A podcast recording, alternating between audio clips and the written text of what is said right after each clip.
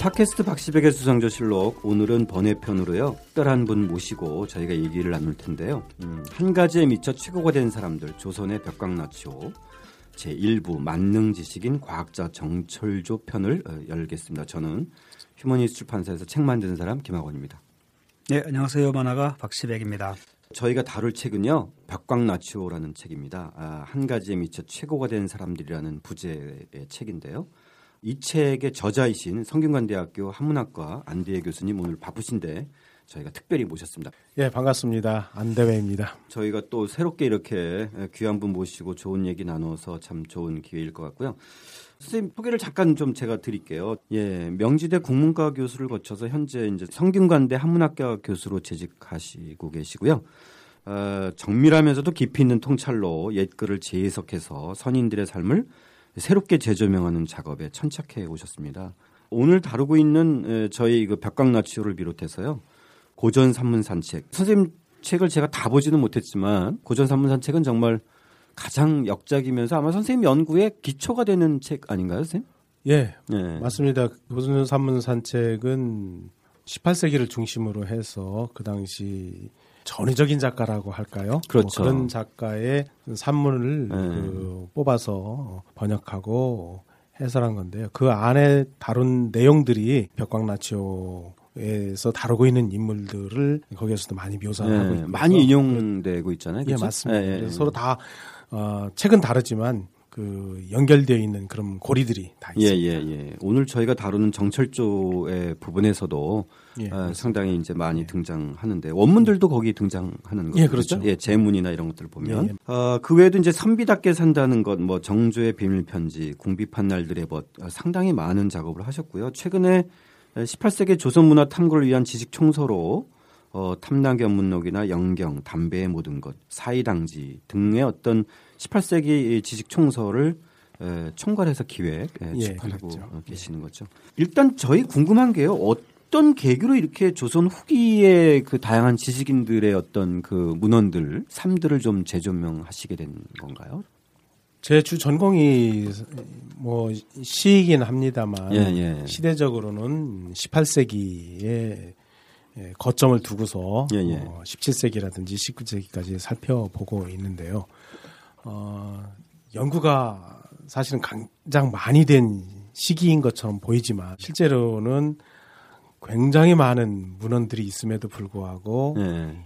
그 연구의 초창기라고 사실 할 수 있습니다. 아, 아직도 아직도 네. 그렇다고 볼수 있고요. 그런데 18세기의 특징이라고 하면 그 이전과는 다르게 기록하는 그 대상이나 기록하는 그 작가들의 그 어떤 자유로움이라고 할까요? 이런 것들이 그 이전 시기에 비하면은 굉장히 폭넓게 다양해집니다. 네. 그러니까 그 이전에는 묘사하지 않았던 노비 계층에 대한 묘사도 굉장히 많아지고 네. 여성에 대한 묘사도 많아지고 그다음에 그 이전에는 모범적인 모델이 될 만한 인물들에 대해서만 묘사를 했는데 18세기 들어가면 작가들이 자유로워지다 보니까 그 전에는 묘사하지 않던 새로운 사람들에 대한 묘사 같은 것들이 굉장히 많아집니다.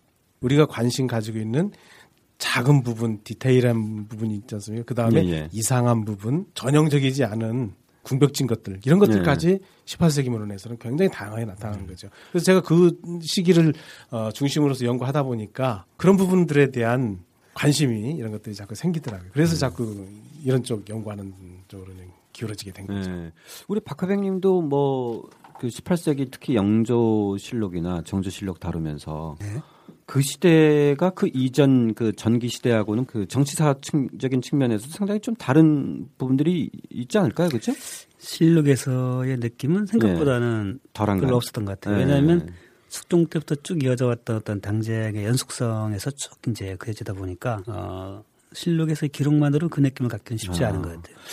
박지원, 박재가, 네네. 뭐 정약용, 유득공, 이덕무 이런 인물들이 다 이 당시 인물들인 거죠. 그 당시 인물이거나 그 당시에 교육을 받은 인물들인데요. 네. 지금 박화백님이 말씀하신 거는 저도 수긍이 되는데요. 네. 이 왕조실록이나 이 정치사 관련 기록들에서는 그런 다양 같은 것들을 포괄하기가 좀 어렵습니다. 그 정치사 기록에서 다룰 수 있는 한계들이 간혹가다 어, 민간의 생활 모습들을 다루는 네, 것들이 네. 등장은 하긴 합니다만 네. 기본 틀이 있기 때문에 그 안에서 그 사회의 다양한 역동적인 모습들을 담아내기는 힘든 그런 그렇죠. 부분이죠. 심지어 박전 같은 경우는 네. 거의 거론조차 되지 않아요. 아, 그렇습니다. 네. 역동적인 인물들 같은 경우는 음. 오히려 그런 전통적인 그런 역사 기록에서는 이렇게 약간 좀 음, 배제되어 있는 그런 편이다. 그러면 잠깐 우리 18세기 나온 김에 저희가 지금 앞으로도 다루려고 하는 특히 이제 벽광나추에 다른 인물들이 다 18세기 인물들인 거죠? 다는 아니고 거의 17세기, 그 18세기. 3분의 2가 18세기고요. 네. 17세기에서 활동하다가 18세기 좀 넘어간 분도 있고 네. 또 19세기에 또 활동한 분도 있습니다만 네, 어디까지나 중심은 18세기. 18세기를 전후로 해서 그렇죠. 그렇죠. 그러면 그 당시 28세기가 그런 식의 어떤 새로운 지식인들이 탄생하게 됐던 어떤 시대적 배경이나 환경들로 꼽는다면 어떤 것들이 있을까요?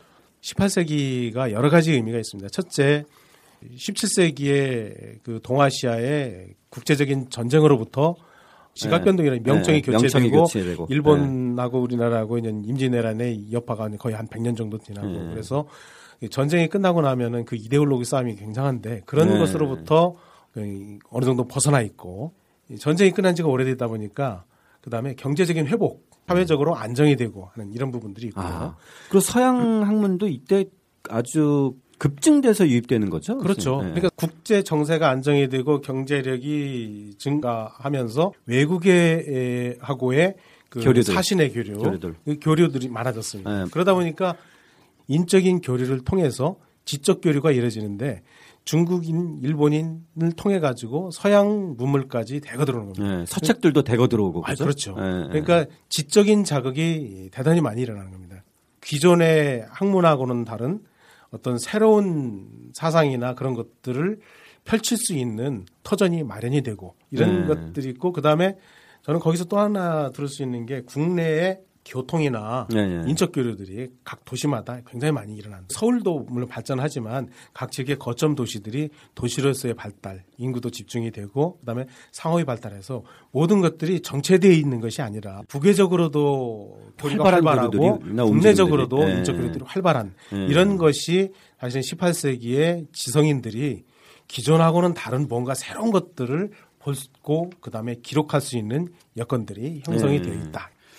자, 여기에 뭐, 예, 그러니까 그, 예, 이거는 음. 순전히 저희 그냥 추측인데요. 예, 예. 어, 덧붙인다면 그런 게 있지 않았을까 싶어요. 그 이전 단계까지는 대부분이 이제 어, 선비들이 하는 일이라고 하는 게 공부해서 이제 과거를 통해 가지고 벼슬을 하든가. 예, 예, 그렇죠. 아니, 그렇지 않으면 아예 은거해서 예. 그 성리학 학문 자체를 더 연마하든가. 이런 지역의 살림을 근데 그건 또 그거대로 또 인정을 받았기 때문에 그런 사조가 어떤 기본 흐름이었을 텐데 이 한 숙종조 넘어가면서부터는 과거를 통해서 이제 제대로 벼슬을 하는 것 자체가 사실 되게 힘들어지잖아요. 어, 그렇죠. 비방의 출신들 같은 경우는 그 여기도 읽다 보니까 나오던데 정원 급제를 한 사람이 이제 은거에서 사는 사람 얘기가 있잖아요. 예, 맞습니다. 이 사람들 같은 경우에도 그 정원 급제를 하고서도 제대로 이제 그 관직에서 자리를 잡지 못하고 이런 경우들이 비일비재한 이런 상황이 되면서 이 좀 식자들 사이에선 굳이 그런 이제 관직에 대한 과거에 대한 이런 열망들이 많이 좀 감퇴하지 않았겠나 예. 이런 네. 생각이 좀 들어요. 네. 출세의 통로 자체가 그렇죠. 상당히 협의화됐다는 아, 거예요. 예. 특정한 가문 뭐 이런 사람들 맞습니다. 중심으로 고착화된 네, 고착화된 거죠. 따른. 예.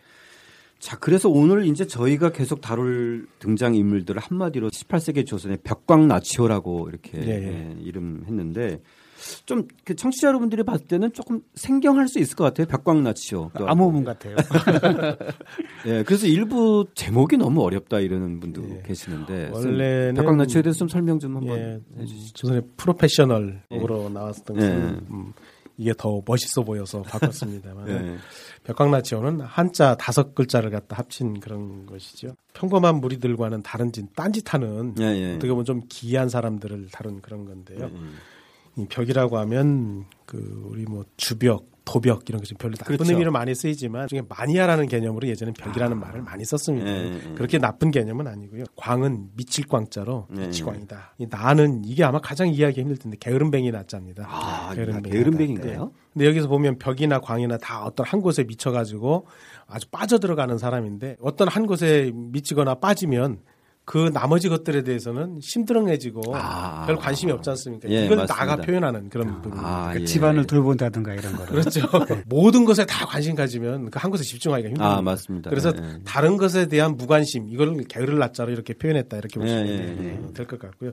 치 역시 관과 마찬가지로 치는 바보 치자거든요. 그런데 이거 역시 한 곳에 빠지는 사람을 갖다 보통 이야기를 하는 겁니다. 멍청해질 정도로 다른 것에 멍청해질 정도로 이렇다는 그런 얘기가 들어가고요.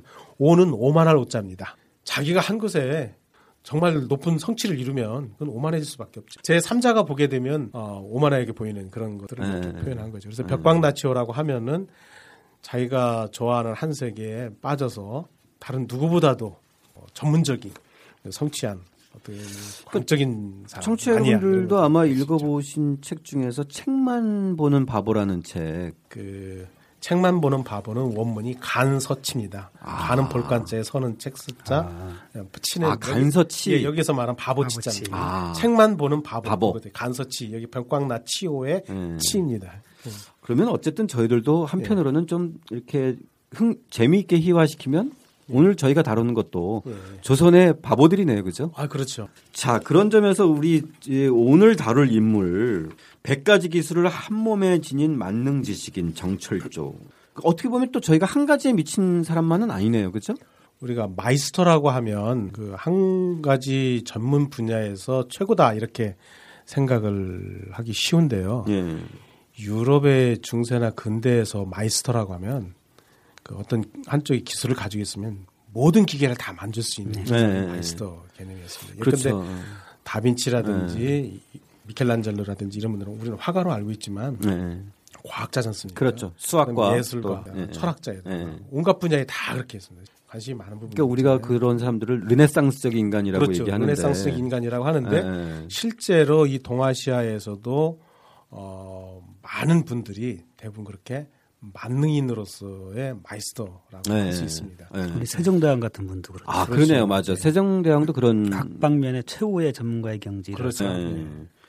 그리고 이 당시에 저희는 뭐 8세기의 만능이다 그러면 떠올리는 사람은 저는 그냥 홍대용 정도인데 그렇죠. 전혀 또 다른 정철조 얘기가 등장하네요. 예, 네. 그렇습니다. 영정조 때의 인물이고요. 좀 아마 처음 들어보는 분들이 많을 텐데 제일 쉽게 소개하면 연암 박지원의 제일 친한 친구 중에 한 사람이었다. 아. 이렇게 보시면 박지원의 가장 절친이었다. 네, 이거는 그렇죠. 가장 많이 와닿는 일이죠. 연암 집에도 보면 정철조 이야기가 나옵니다.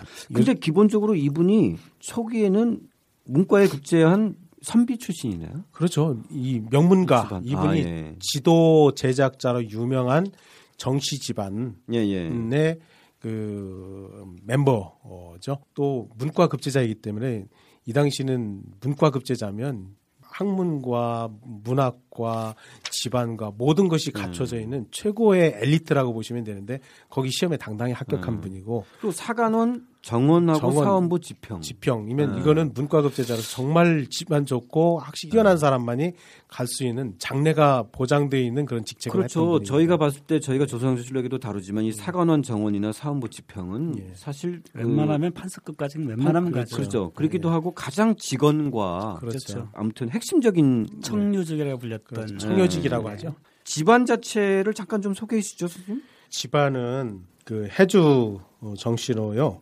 이, 이분 육대조가 야담에 많이 나온 정효준이라고 하는 그런 분이 집안 자체가 굉장히 그 학식이 뛰어나고 벼슬도 많이 했던 문과급 제자가 많았던 그런 집안이고요. 음. 그의 큰아버지 정운경이라고 하는 분이 아까 말씀했던 탐남운견 높은 아, 예, 예, 예. 그거를 지은 그런 분이고요. 아. 이 집안이 지도학자에다가 뭐 자연과학 이런 쪽에 관심이 많았던 그런 집안이고 음. 하여튼 명문가 중에 명문가고 당파는 어, 조금 소수인 소북 아, 하신 그런 분. 근데 이렇게 당파 활동은 그렇게 관심이 없었다면서? 네, 크게 네. 뭐 활동하지 않았습니다. 네. 혹시 그 유명한 지도학자였던 정상기 정상기 집안 같은 집안이죠. 아, 예, 같은 예, 집안입니다. 예. 뒤에 보면 동국 예, 동국 지도도 지도. 만들었던 예. 아, 예. 예. 이분은 그래서 지도학에 있어서는 어, 이 집안, 이 정씨 집안이 그 조선, 조선 후기에 네, 어, 최고의 집안이다 이렇게 아, 얘기를 할 수 있고요. 네. 사실은 대동여 지도 만든 김정호 선생도 대동여 지도 이야기할 적에 이 정철주 이름을 거론했습니다. 자, 아무튼 이렇게 다방면의 집안에서도 이런 이런데 이 친구인가요? 이 그 황윤석이 그 정철조에 대해서 얘기하는 거를 보면 이 정철조의 집안의 서양사가 집안 가득을 가득 채우고 있다. 예. 그 사실 놀라운 일인데요. 이 당시에 보면 이 당시에 그러면 이 그 정철조가 주로 읽었던 서양서들은 어떤 거예요, 선생님? 모두에서도 말씀드린 것처럼 네. 이 당시 외국과의 교류를 통해 가지고 한문으로 번역된 서양서를 갖다 모았다 우리나라에 많이 들어왔습니다. 네. 그 중에 상당수는 어, 자연과학을 다룬 음, 책이거나 네. 천주학 관련한 책들인데 네. 굉장히 다양했던 걸로 네.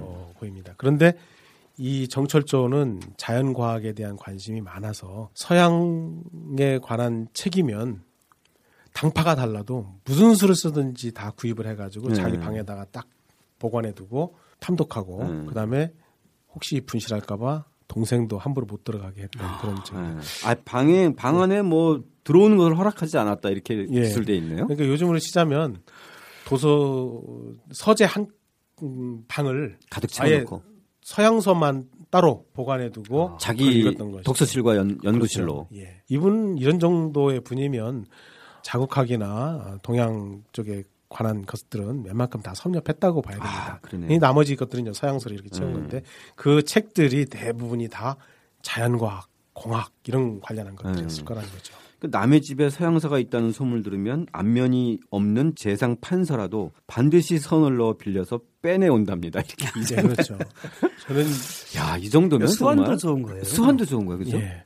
수완도 좋지만 이 열정 네. 대단하고요. 그 다음에 저는 이게 여러 가지 의미가 있다고 보는데요. 뭐냐면 우리나라 사람들이 폐쇄적이지 않습니다. 그 일부 정치들에게서 폐쇄적인 그런 것들을 보이기도 했고 구한말에도 보면 그 쇄국 정책으로 가기도 한 부분이 있지만 DNA 부분에 있어서는 이 정초조 같은 분들이 상당히 많았다는 거죠. 네, 그러니까 그 지적 서양, 호기심 그렇죠. 지적 호기심을 네, 통해 가지고 네, 네, 서양인들이 와서 가르치기 전에 미리 자기들이 다 그쪽 정보를 갖다 어, 습득하려고 하는 이런 노력들이 정철조가 대표적이고 다른 분들 마찬가지. 아까 네. 말씀했던 황윤석이 이렇게 평가를 했지 않습니까? 네. 황윤석하고 이분하고 당파도 달라요. 아. 하지만 수학에 대한 관심, 천문학에 대한 관심이 일치하니까 서로 만나서 서로 의견 주고받고 이렇게 하는 거거든요. 그 대단한 거예요. 이거 그동안은 그렇죠. 사실은 뭐 주자 경전이나 네. 예, 이, 런 것만 보다가 이, 네. 이런 걸 봤을 때 갖는 어떤 충격이나 그렇죠. 경이로움은 대단하죠. 사실 지적인 열린 자세만 가지고 있다면 상당한 놀라움일 것 같은데요. 그렇죠. 그런데 이 당시에 이렇게 서양학에 대한 공부, 자연과학에 대한 공부를 하려고 하는 지식인 계열들이 있는데요. 네. 그 계열들이 대표적인 분이 정철조, 그 다음에 연암이라든지 네, 네. 이동무, 박재가, 이가환, 황윤석 이런 분들이 홍대영, 홍대영 마찬가지고 그런 분들이 다 이 계열들이라고 이렇게 볼수 아, 있습니다. 상당히 폭넓게 서울에는 네. 음, 존재했었던 거. 그리고 이 스스로 해시계를 제작해 그림자를 측량합니다. 네. 이분은 네. 전문적입니다. 실제로 음. 조정에서 필요한 기계를 이 정철조한테 국왕이 명을 내려서 만들으라고 한 그런 것까지 있습니다. 벼룻돌을 잘 네. 다루고 네. 또 그림도 잘 그립니다.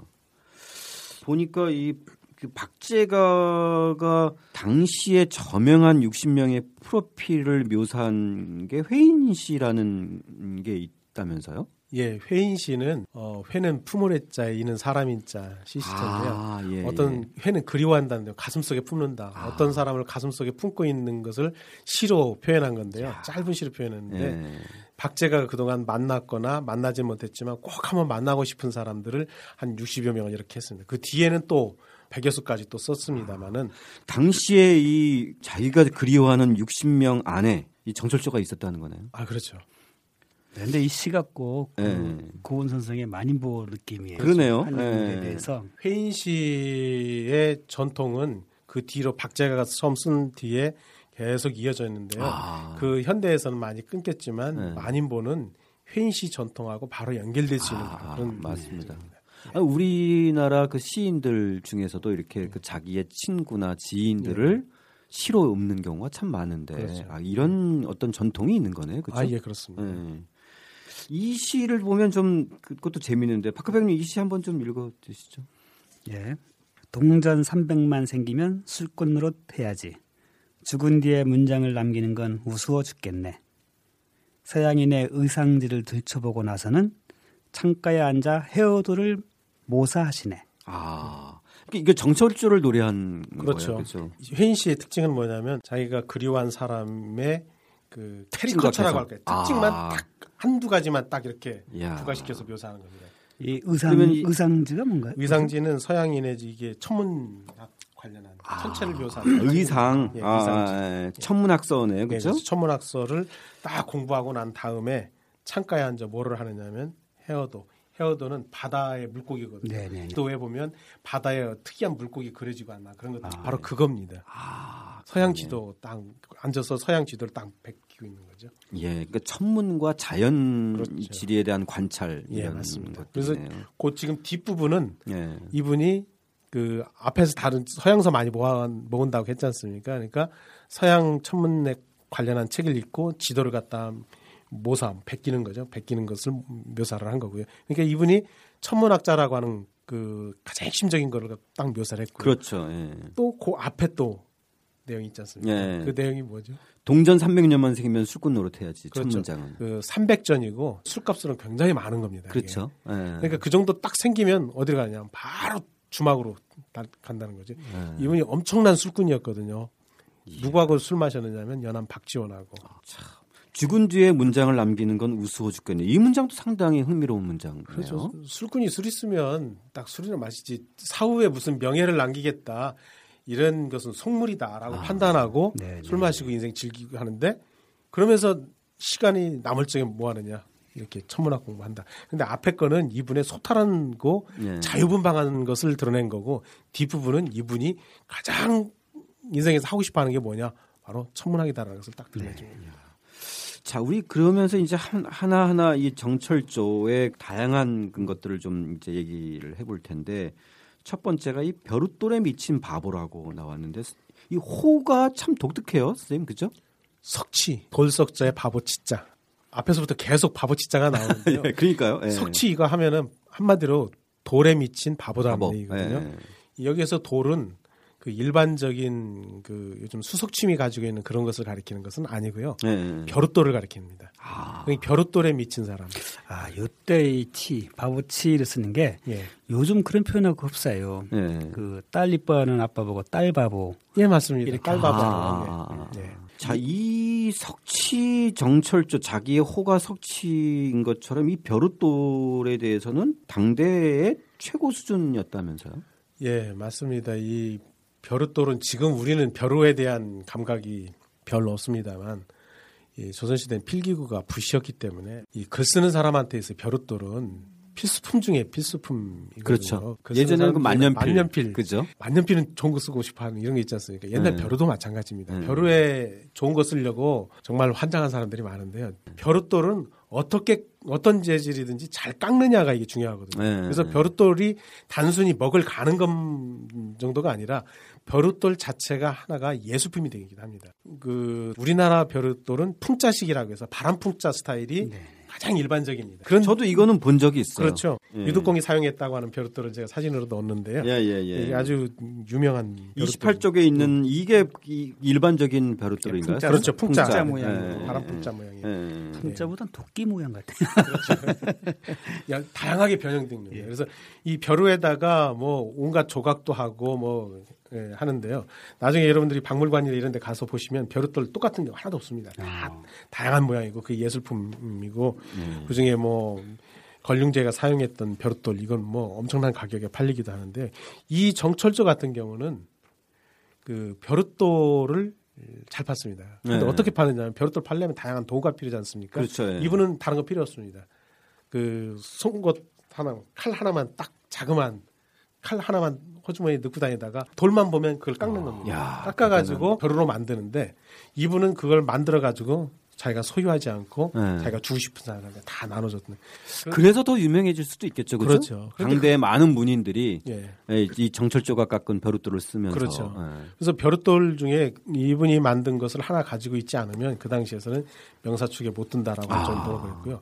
특히 이 시기가 중요한 게 뭐냐면 그 이전에 풍자식으로 아니 고정되어 있는 그 벼룩돌의 세계에서 정말 예술로서의 벼룩돌 만드는 풍이 이 시대에 굉장히 확산되었습니다. 네. 그 중에 가장 대표적인 분이 바로 이 정철조입니다. 네. 정철조가 만든 벼룩돌. 그 다음에 이분의 특징은 뭐냐면 원석의 모양을 크게 흐트러뜨리지 않고 돌이 생긴 그 모양을 맞춰가지고 거기에서 모양을 만들어가지고 벼룩돌을 쓰게 만드는 이런 부분이죠. 네. 선생님이 그, 저, 그 고전 산문 산책에서 쓰신 유득공도 사실은 이 벼루 수집의 엄청난 매니어. 아 그렇죠. 유득 동연보인가요? 그, 예, 동연보. 그렇죠. 네. 이분의 친구 중에 유득공이라고 하는 분은 네. 이분도 벼루 마니아예요. 그렇죠. 그런데 벼루돌을 우리나라에서 만든 벼룩돌의 명품들이 어떤 것이 있느냐 그 계보를 쭉 쓴 책으로. 책인. 그러니까 이 시대에 같이 어울리던 분들이 전부 그런 마니아들이니까. 아, 거기에 보니까 이 유득공이 쓴 거죠. 이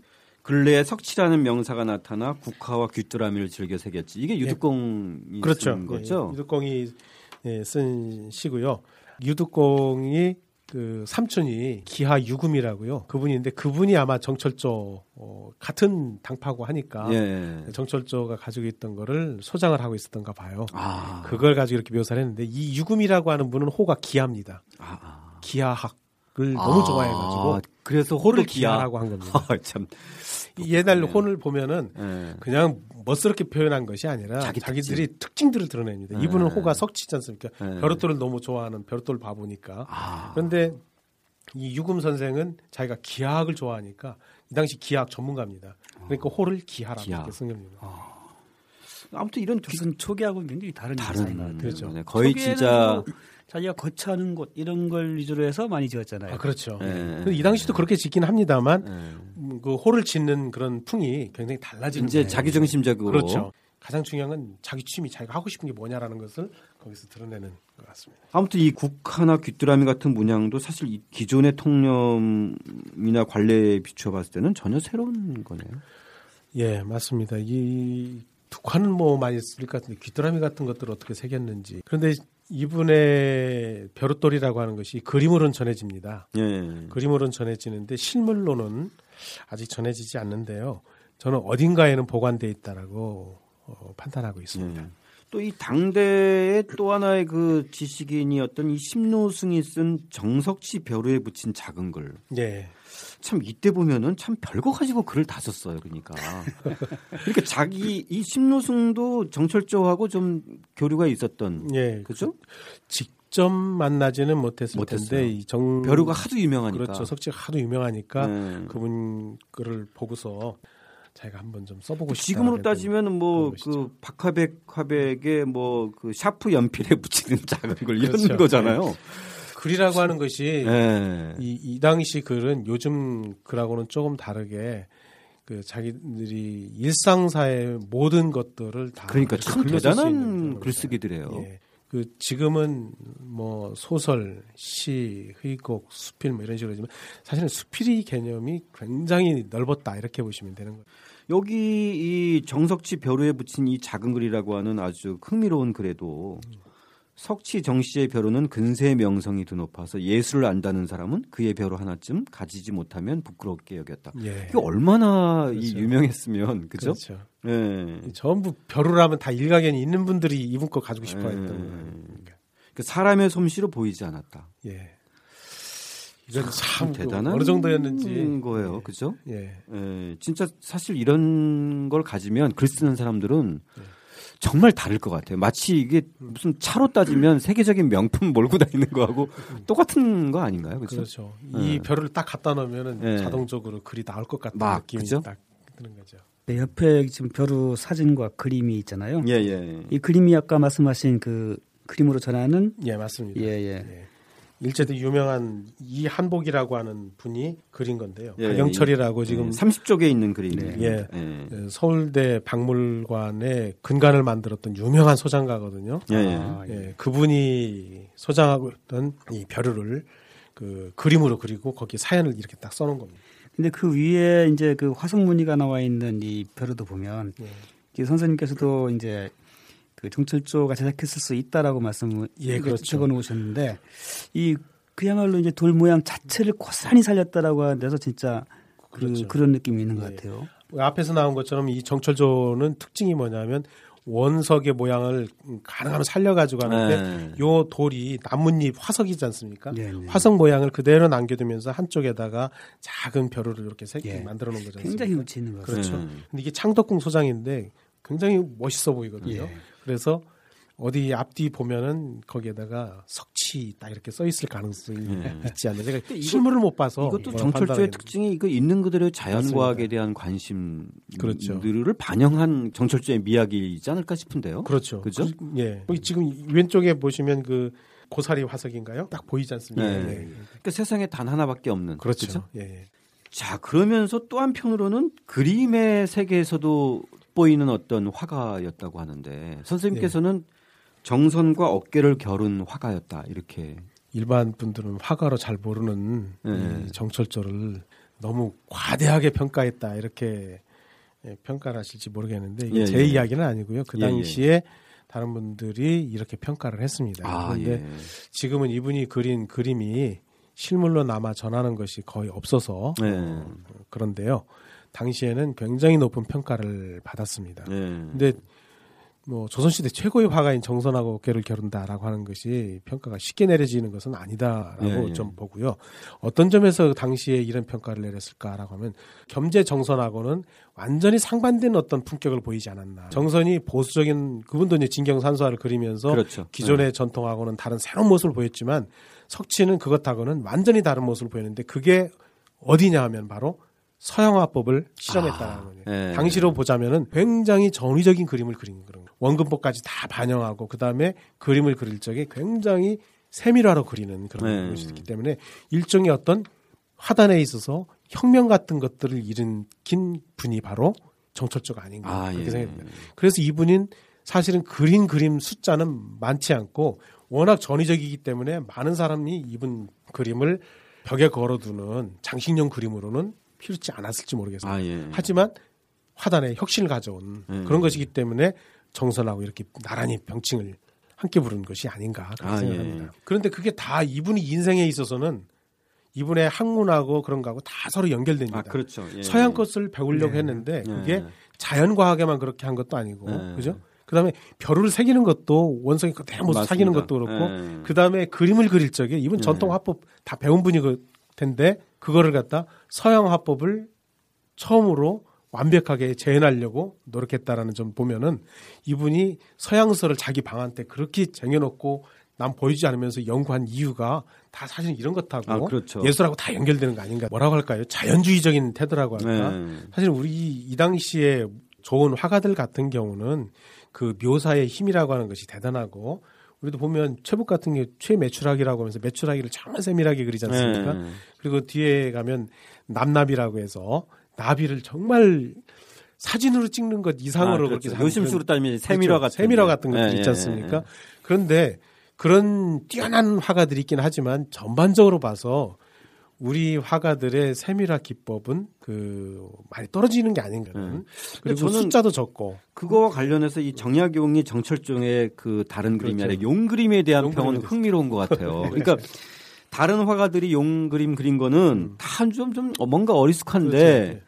이 정철조의 용 그림은 비늘 하나 눈 하나 모두가 참 모습일세 이랬을 그렇죠. 때 사실 용이라는 게 존재하지 않잖아요. 그렇죠? 네. 실물이 존재하지도 네. 않고 본 적도 없는데 새나 잉어가 정말 살아있는 것처럼 그린다. 이거는 이제 이해가 가는데 그렇죠. 용까지 보이지 않는 용까지 살아있는 게 그린다는 건 사실 어떻게 보면은 가상과 현실을 오가는 이런 전혀 이 원시 예술의 주술적 미학 같은 이런 재능을 가지고 있는 예. 거 아닌가요? 저는 그렇게 이해를 했어요. 예.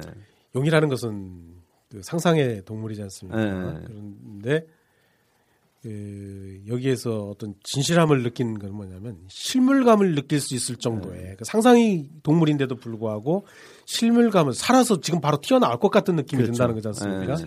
그런 정도로 생생함을 살렸기 때문에 그런. 네. 그러니까 관찰력과 그렇죠. 상상력이 그렇죠. 예. 결합된 그렇죠. 어쨌든 새로운 예. 창작인 거잖아요. 예, 그렇죠. 예, 그렇죠.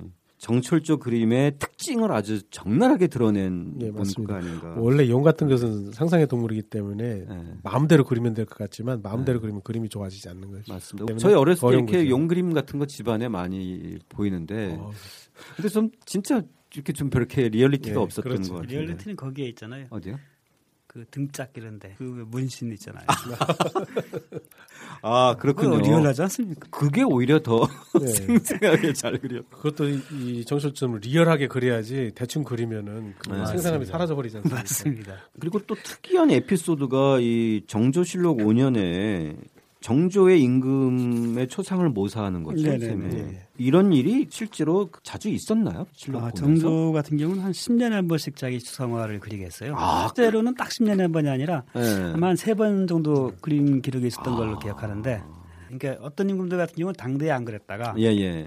돌아가시고 나서 이제 그 이전에 봤던 사람한테 맡겨서 그리게 한 적도 있곤 한데 아, 아 정주 경우는 특이한 경우로는 예, 한 세 번 정도 그리게 했습니다. 그러니까 어쨌든 이 초상을 그리는데 에, 여기에 진짜 당 강서양은 당대 최고의 화가 아니에요, 그렇죠? 아, 그렇죠. 에, 그리고 서해가 조윤영과 함께 아니 이 그때 당시에 그 우리가 봤던 정원의 신분이었는데 예. 아니 이 정철조를 참가시키게 하는 거는 굉장히 예외적인 일 아닌가요, 그죠? 예, 맞습니다. 네. 원래 이 어진을 그리는 데는 전문 화가들이 들어가는 것이지 네. 선비 화가들은 들어가지 않습니다. 그러니까 선비가 네. 그 화가는 중인 신 분이기 때문에 네, 네. 그 양반들은 꺼리죠.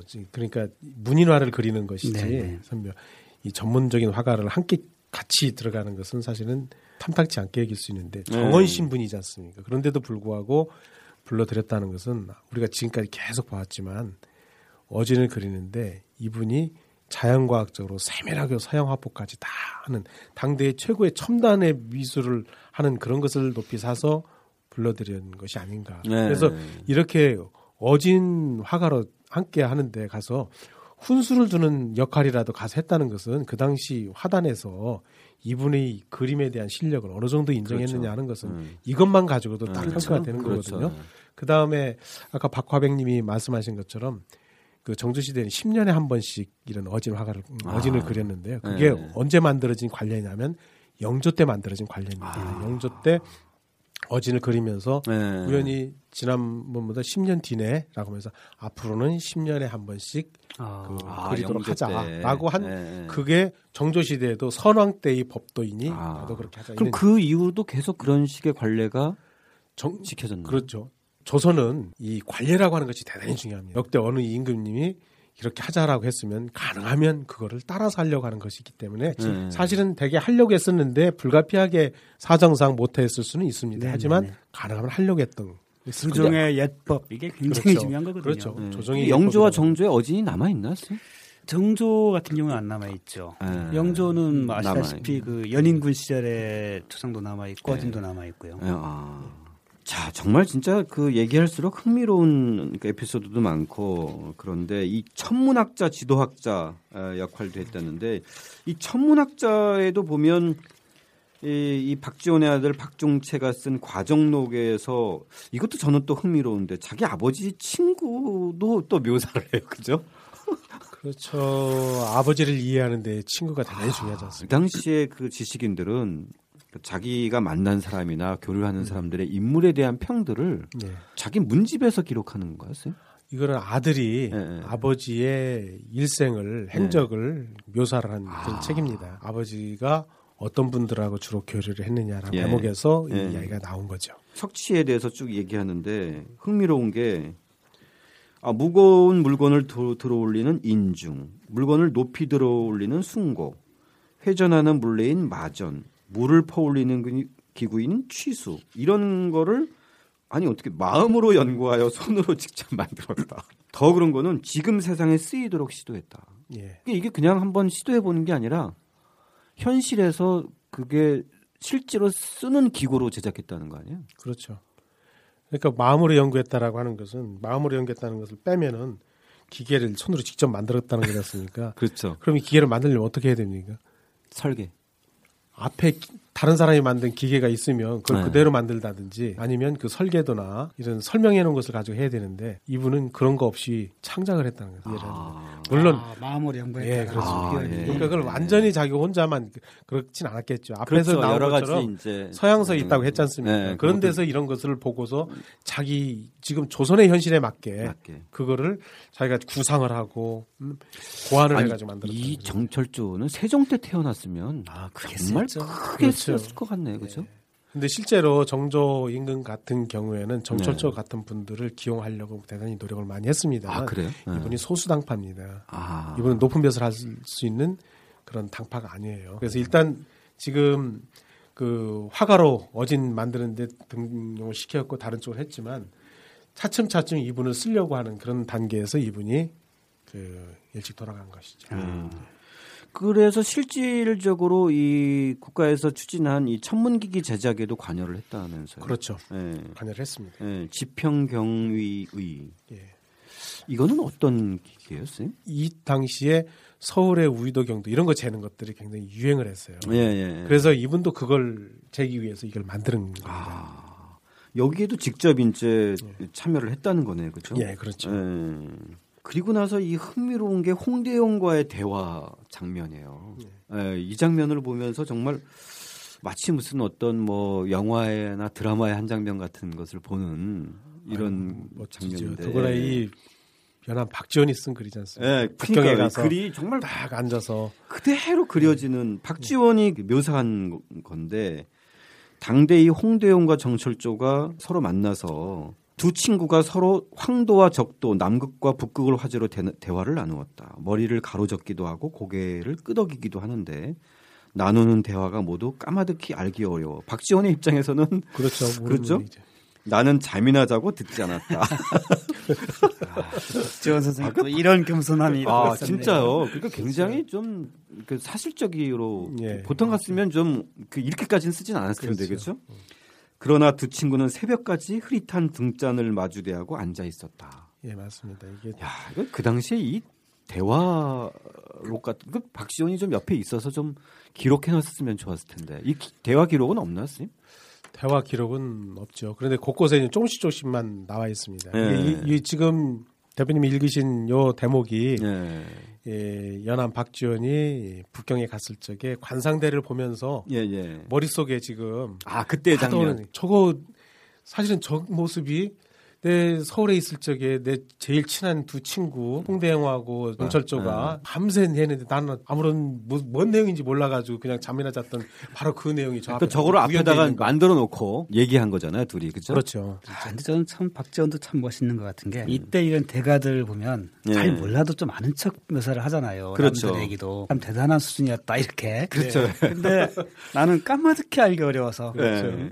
잠이나 자고 듣지 않았다. 네. 그러니까 그 이야기를 하니까 네. 이두 분이 나눈 대사가 훨씬 더 올라가니까요. 자기를 내림으로 인해 가지고 네. 올라가는데. 그러나 두 친구는 새벽까지 음, 그렇죠. 네, 그두 분들의 열정이 더 나타나고 네. 그렇다고 해서 연한 박지원이 죽느냐 그건 그렇죠. 아니잖아요. 그렇죠. 네. 그러니까 참 이건 정말 진짜 이런 대목들이 굉장히 많아요. 예, 보면. 그렇죠. 네.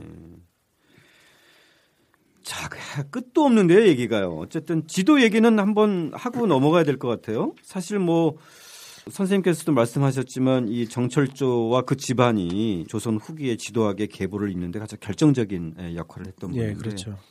저희가 이거는 익히 알고 있는 동국 팔도 지도 예. 또이 집안에서 네 그렇죠. 그렇죠? 이 집안에 정상기 예. 그다음에 정학령 이렇게 내려면서 그 동생인 정우조 예. 이렇게 내려가는 이 집안의 지도 제작 기법이 사실은 그 후에 김정호의 지도까지 넘어가는데 예. 우리는 사실 그 일제 강점기 때 김정호를 천재로 이렇게 띄워 어, 올린 점이 있습니다. 아 예.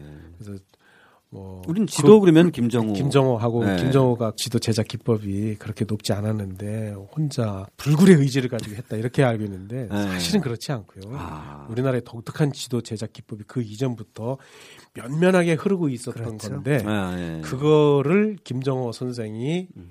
한 단계 업그레이드 시켜서 집대성에 집대성한 거죠. 네, 그렇다고 거죠. 해서 김정호 선생의 그 위대함과 독창성이 사라지느냐 그렇지는 그렇죠. 않습니다. 그게 평화되는 건 아니죠. 그렇죠. 그렇죠. 네. 그런데 우리 지도 제작 기술이 원래 형편없어요. 그런 건 절대로 아니에요. 이 집안만 하더라도 지도 음. 제작 전문 집안입니다. 예. 그걸 계속 황윤석이랑 이런 분들한테하고 토론도 해나가면서 기법을 계속 발전시키고 그 발전시킨 구체적인 증거들이 오른쪽에 딱 있지 않습니까? 아, 예, 예. 그러니까 엄청난 이걸 보면은 이거 보면 상당히 지도 이런 것들이 좀 폄하돼서 뭐 예. 중인 집안이야 이런 데서 했으면 좋겠는데 그렇죠. 이런 명문가 집안에서 가업으로 쭉 전승됐다는 것도 참 신기한 일인 것 같은데요. 그 사실은 대단한 거죠. 네. 이 앞부분에 우리가 이야기를 하고 하지 않고 넘어갔습니다만 정철조가 앞에 기계 만들지 않습니까? 사실 이 기계는 천민들이 하던 것입니다. 본인은 설계만 하고 그냥 만들어라고 그렇죠. 했을 가능성이 높아요. 이분이 직접 만들었지 않습니까? 그런데 네. 사실 이 18세기에 지성인들 가운데는 직접 이렇게 기계 제작을 하려고 노력했던 분들이 굉장히 많습니다. 홍대영 같은 분도 그런 것을 의의를 계속 살리고 그게 조선 전기와의 엄청난 차이네요. 엄청난 차이죠. 네. 그래서 이런 시도들이 모여가지고 나중에 서유구는 뭐라고 얘기를 하느냐면요.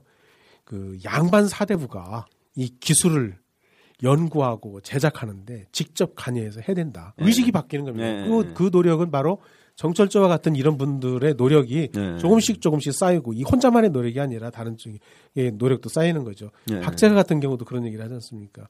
그 술에 만드는 기술자를 이조 참이 네. 인사 담당자한테 소개를 하면서 뭐라고 얘기를 하느냐면 이 사람을 기술자로 대접하지 마라. 선비로 대접해라. 요즘 개념으로 하면 월급 많이 주고 네. 그 다음에 그 박사급으로 해서 딱 해라 이런 네. 이야기거든요. 그렇죠. 그, 그, 그런데 이조 참이는 그걸 할 수 있었을까요? 그 당시 관례로는 불가능합니다. 그러니까 그런 의식들이 쌓여가지고 이렇게 하는 거고 저는 다른 쪽에서 연구 논문을 쓴 게 있는데 거기서 뭐라고 했느냐면 사실은 요즘 공대가 만들어졌지 않습니까? 네. 공대가 근대 이후에 서양의 제도를 만들어서 근대 대학 교육 제도로 공대라는 것이 만들어졌는데 그런 것이 만들어지지 않고 한국에서 자생적으로 공학이라고 하는 것이 성립됐다면 누구에 의해서 만들어졌겠느냐? 정철조, 네. 박재가, 서유구 이런 분들이 기술을 천민들 가장 낮은 단계에 맡기지 말고 연구해가지고 네. 하자. 이게 사실은 공대에 그렇죠. 만들어지는 네. 구체적인 증거들 지금으로 아니냐. 얘기하면 단순히 그런 것을 그냥 엔지니어에 맡기는 그렇죠. 것이 아니라 네. 이런 것들을 문과 이과를 통합한 형태의 어떤 짜의 개념으로 그렇죠. 네. 그러니까 대학에서 연구해서 이렇게 예, 예, 예. 그래서 그렇게 해야 엔지니어들의 수준도 올라가고 높아지고. 그게 네. 지성과 학문과 겸비되어 가지고 이렇게 나간다라는 자, 우리 앞으로 이 선생님의 오늘 그 방송을 들은 청취자 여러분들께서는 지도 얘기 나오면 김정호의 대동령 지도 이전에 동국 팔도 지도를 만든 이 정학령의 아버지 정상기 그리고 정철조가 증보한 이 가계를 좀 다시 새기시고 정철조의 인물을 다시 한번 또 조망하는 이런 계기로 삼았으면 좋겠습니다. 자, 정말 이렇게 다재다능했던 진짜 조선의 르네상스적 인간인 이 정철조가 아, 52살에 호련히 세상을 떠나는데 어, 제 나이에 떠나네요, 진짜. 왜 이렇게 그 이런 분, 사람들은 꼭 그렇게 뭐 요절까지는 이 당시에는 아니지만 그래도 진짜 뭐 특별한 계기 없이 그냥 호련히 떠난 돌연사인가요? 이게? 글쎄요, 이분의 여러 가지 증거로 보면 이분의 죽음을 안타까워한 그런 시나 문장이 여러 가지가 있습니다. 예, 굉장히 흥미로운 게또 예, 많. 예, 돌연사인 것 같아요. 아 예. 그 쉰둘 1781년 그러니까 정조 초년에 돌아가셨죠. 예, 예. 사실 가상이긴 합니다만 이분이 더 20년 정도 살았다면 예. 정조 치세 예, 예. 5년에 돌아갔었잖아요. 예, 정조 그러니까 5년. 20년 동안 있었다면 아마 중책을 맡을 가능성이 아. 충분히 있는 그런 분이죠. 예, 예. 참 안타까운데 음. 제가 사인을 보자면 예. 술이 아니었을까 생각합니다. 참 술. 가능성이 매우 큰 것 같습니다. 그 박지원이 쓴 제문이 또 아주 흥미로워요. 제가 이제까지 본 제문 중에서 이런 제문이 또 있나요? 이렇게 기발한 제문이 아, 없을 겁니다. 네. 이 문장은 석치 정석치 애사로 네. 그 연암 박지원의 문장 가운데서도 가장 높은 수준의 문장입니다. 아 그래요? 네. 이 선생님 그 고전 산문산 책에도 이, 예, 이 들어가 원문이 실려 있는데 예, 예. 선비들이 감정을 잘 안 드러내는데요. 예, 예. 드러내는 것 중에 하나가 제문하고 애사입니다. 아. 제문은 감정을 마구 드러내도 상관이 없어요. 상관이 없고. 선비의 핵심 중에 하나는 절제거든요. 네. 친구나 가족들의 죽음을 애도하는 걸 애사에서는 이렇게 표현할 수도 있어요. 음. 예. 자, 이 아, 제문 정말 빼어나. 예, 그 예. 우리 박크병님 빼어난 거 한번 좀 읽어. 아니 저는 빼어난 부분보다 예. 어, 이런 것도 쓰는구나 싶은 구절이 밑에 있어서. 예, 예. 한번 뭐 읽어주세요. 예. 석치가 정말 죽었구나. 귀바퀴는 벌써 문드러지고 눈알은 벌써 썩어서 정말 듣지도 못하고 보지도 못한다. 이런 표현을 제문에 쓴 걸 보고 깜짝 놀랐어요. 네. 그렇죠. 그러니까 저는 이, 이 장면 석치에게 원한이 있는 일은 석치 이놈 병들어 되져라라고 사납게 욕설을 퍼붓던 터라 석치가 죽었으니 욕설하던 자들의 원한은 벌써 갚은 셈이다. 죄값을 치르, 치르는 벌로 죽음보다 더한 것이 없으니 세상에는 이 세상을 꿈인 양 환상인 양 여겨 사람들 틈에서 유의하며 사는 사람들이 어디인가에 틀림없이 있다. 이 그들이 석치가 죽었다는 말을 들으면 분명코 그가 진짜 세계로 돌아갔다고 여겨 크게 웃느니라. 돌아갔다고 얘기 크게 웃느라 입에서 튀어나가는 바발이 날아다니는 벌과 때 가끈이 끊어져 썩은 새끼줄을 잡아당기듯 하리라. 아. 가끈이 툭 끊어져. 너무 웃어가지고. 아, 그러니까요. 예, 석치의 죽음을 두고 예. 미워하는 사람은 병신 잘 죽었다. 뭐 이런 식으로 예. 욕을 하겠지만 예. 또 세상을 초탈한 사람은 아, 죽었는데 정말 좋은 곳으로 갔겠지 하면서 예. 껄껄 굶고 하는 이런 재문은 없습니다. 석치라고 하는 사람을 정말 진정성을 가지고 이렇게 평가를 한. 그러니까 사실 아무나 이렇게 표현할 아, 수도 없고 이거 함부로 이렇게 했면 이거는 그렇죠. 읽을 수도 없어요. 그랬다 후손들이 얼마나 오해를 살 수 있겠습니까? 후손들 그 가족들 뭐, 뭐 미사여구가 없는 것은 물론이고 네. 아주 험한 표현들이 등장하는데 그렇죠. 네. 그런데 자연스럽게 그 마음이 전달이 되는. 그렇죠. 그렇죠. 그러니까 이게 너무 유, 훌륭한 인물이 죽었다라고 하는데 네. 나는 남들처럼 대충 그렇게 공치사하지 않겠다. 공치사하지 않겠다. 네. 참 진짜 갈수록 이 박지원과 이 정철조의 관계가 네. 더 궁금해지고 얼마나 그렇죠. 둘이 이렇게 사귀고 만났으면 그렇죠. 이런 글까지 이렇게 쓸 수 있었을까. 그렇죠. 앞에서도 홍대 영화하고 대화하는 장면을 열알기에서 묘사를 했습니다만 네. 이 제문 앞부분에서도 그렇게 이야기를 하잖아요. 다른 사람 죽었을 때 우리가 가서 조문할 적에 어떻게 하느냐면 그 앞부분에 그런 얘기 나오지 않습니까? 몇 섬의 술을 마시고 몇 섬입니다. 네. 몇 섬의 술을 마시고 서로들 벌거숭이가 되어 치고 아, 받으면서 고주망태가 되도록 크게 취해 함부로 이놈 저놈 부르다가 먹은 것을 개워내고 머리가 지끈지끈 아프고 속이 뒤집히고 눈이 어지러지라여 거의 죽을 지경이 되어서야 그만 두련만 당신 앞에서 죽었으니 네. 나도 당신 앞에 와서 지금 몇 섬 술을 마시고 막 온갖 개헌하면서 어? 고주망태가 돼도 속이 안 풀리겠지만 이제 석치는 그거 보니까 그렇게 마실 친구가 없는 거 보니까 네. 석치 자네 정말 죽었네. 하는 모습들이 여기 드러나는데 근데 이런 그 애도시나 제문을 쓰는 거는 참 저는 좋은 것 같아요. 예, 애도하고 그 특징을 네. 살려서 다시 네. 한번 또 되새기게 만들고. 그렇죠. 이 제문은 전격으로 묘사를 한 게 아니라 네. 변격으로 네. 이 1781년이기 때문에 이 당시 연암이 벼슬도 못하고 청년은 아니지만 네. 장년기에 정말 감각이 예민했던 시기의 글입니다. 네. 그러니까 이렇게 자유롭게. 그러니까요. 저희도 이런 문화는 좀 되살렸으면 좋겠어요. 예. 박하병님 제가 혹시 박하병님보다 일찍 예, 죽게 되면 이런 식의 좀뭐 알겠습니다. 네? 만화로 막말로 아니 만화로 그래서 드릴게요. 만화로 나보다 이, 하루 먼저 갔구나.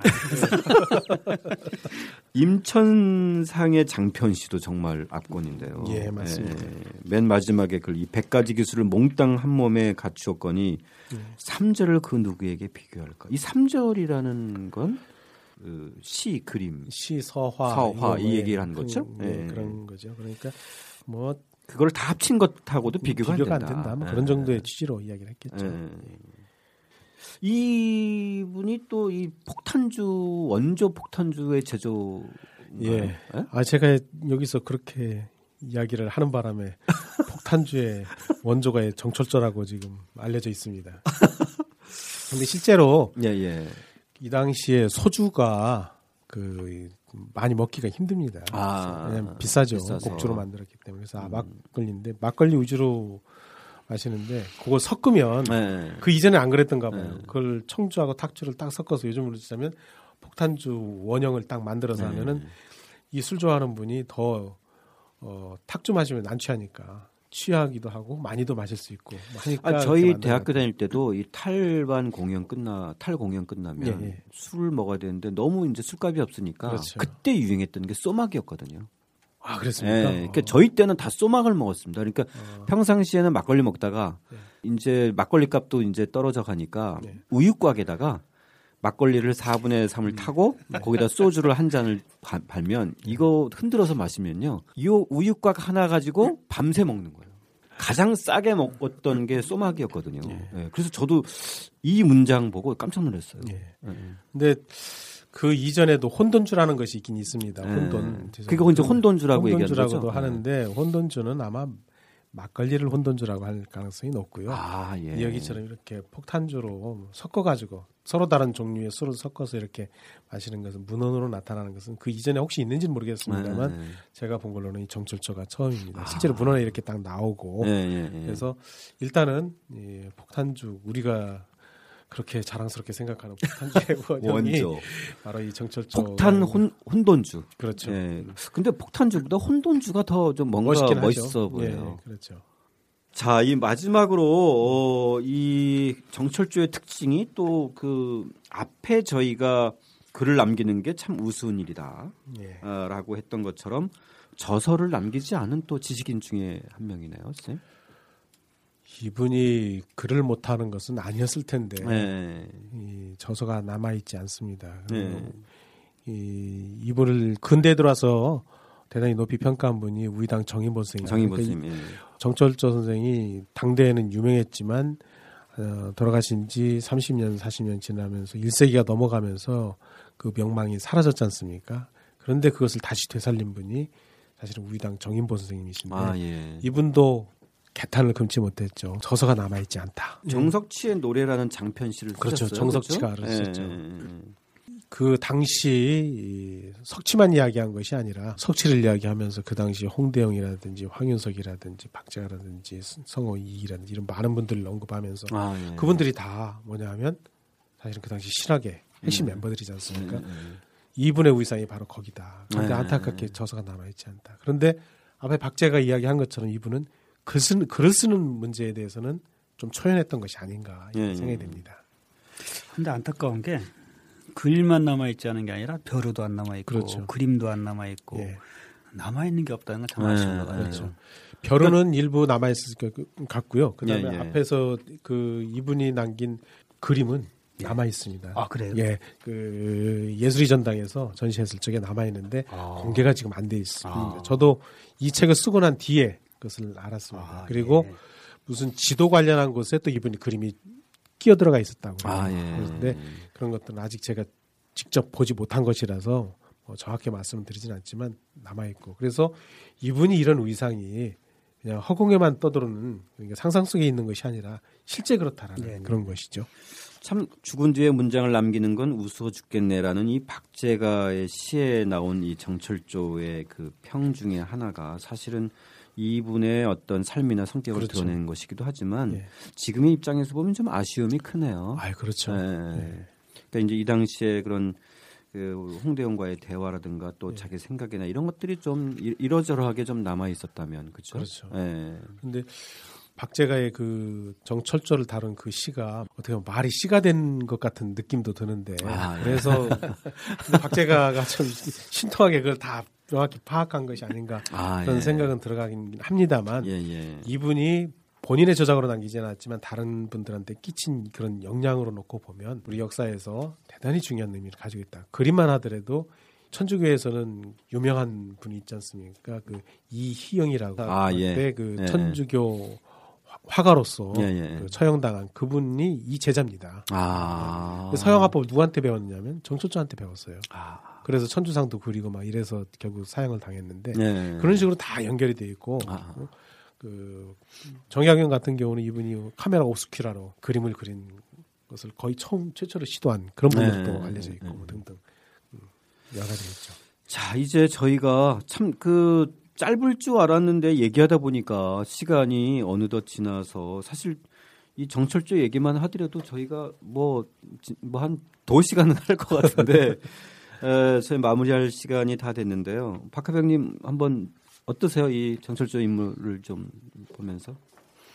음, 아니 진짜 후대의 역할이라는 것 자체가 이 선대에 살았던 사람들을 제대로 불러내는 게 되게 중요하다 생각이 들어요. 그 시대에 역할을 했던 사람들, 공을 남겼던 사람들은 또 그렇게 평가해주고 또저 네. 역사에 악행을 끼친 사람들은 또또 그것을 고스란히 네. 남겨주고 해야 되는데 이런 인물들 아직도 제대로 이제 발굴되고 알려져 있지 않다라고 하는 건좀좀 안타까운 일인 것 같고 아 우리 저기 안 교수님이 참 대단한 일을 해내셨다. 박수 쳐드리고 싶어요, 선생님. 네, 네. 감사합니다. 네, 선생님 오늘 정철조 얘기 마무리하면서 선생님 뭐 간단히 예, 정철조 같은 경우는 18세기를 전공하는 한문학자들한테는 그 연암을 다루면서 조금 알려져 있는 편이긴 하지만 네. 이분이 주력을 기울였던 이 미술 예술이나 또는 과학 기술 이런 부분에서는 그렇게 알려져 있지 않습니다. 예. 전문가들한테도. 예. 근데 예, 이 책을 통해서 정철조의 뭐라 할까 다양한 면을 이렇게 부각을 시킨 점이 있습니다. 예. 그래서 그런 부분들을 조금 우리 역사에 관심을 가지고 있는 분들이 예, 많이 이해를 해서 이분들의 세계에 관심을 기울이다 보면 혹시 이분이 가지고 있는 별의 실물도 나올 수 있고 예, 예. 그림도 어, 나, 이미 나왔다고는 하지만 나올 수 있고 하거든요. 그래서 예, 예. 이분의 세계가 좀 더 많이 밝혀질 수 있을 것 같고, 예. 그다음에 더욱 중요한 것은 우리가 그냥 국사책에서만 배운 이분 국사책에서 이름이 나오진 않지만 국사책에서 배우는 우인들만이 우인이 아니라 이 우리는 정말 많은 것들을 가지고 있었던 조상들이 그런 맞습니다. 데 네. 이런 분을 통해서 우리가 모르던 부분에 정말 위대한 행동을 했던 분들, 지적 작업을 했던 분들이 우리 역사 속에서는 정말 풍부하게 있다라고 하는 그런 구체적인 사례를 정철수를 통해서 우리가 엿볼 수 있지 않을까 예. 생각합니다. 자, 오늘 어느덧 시간이 다 됐는데요.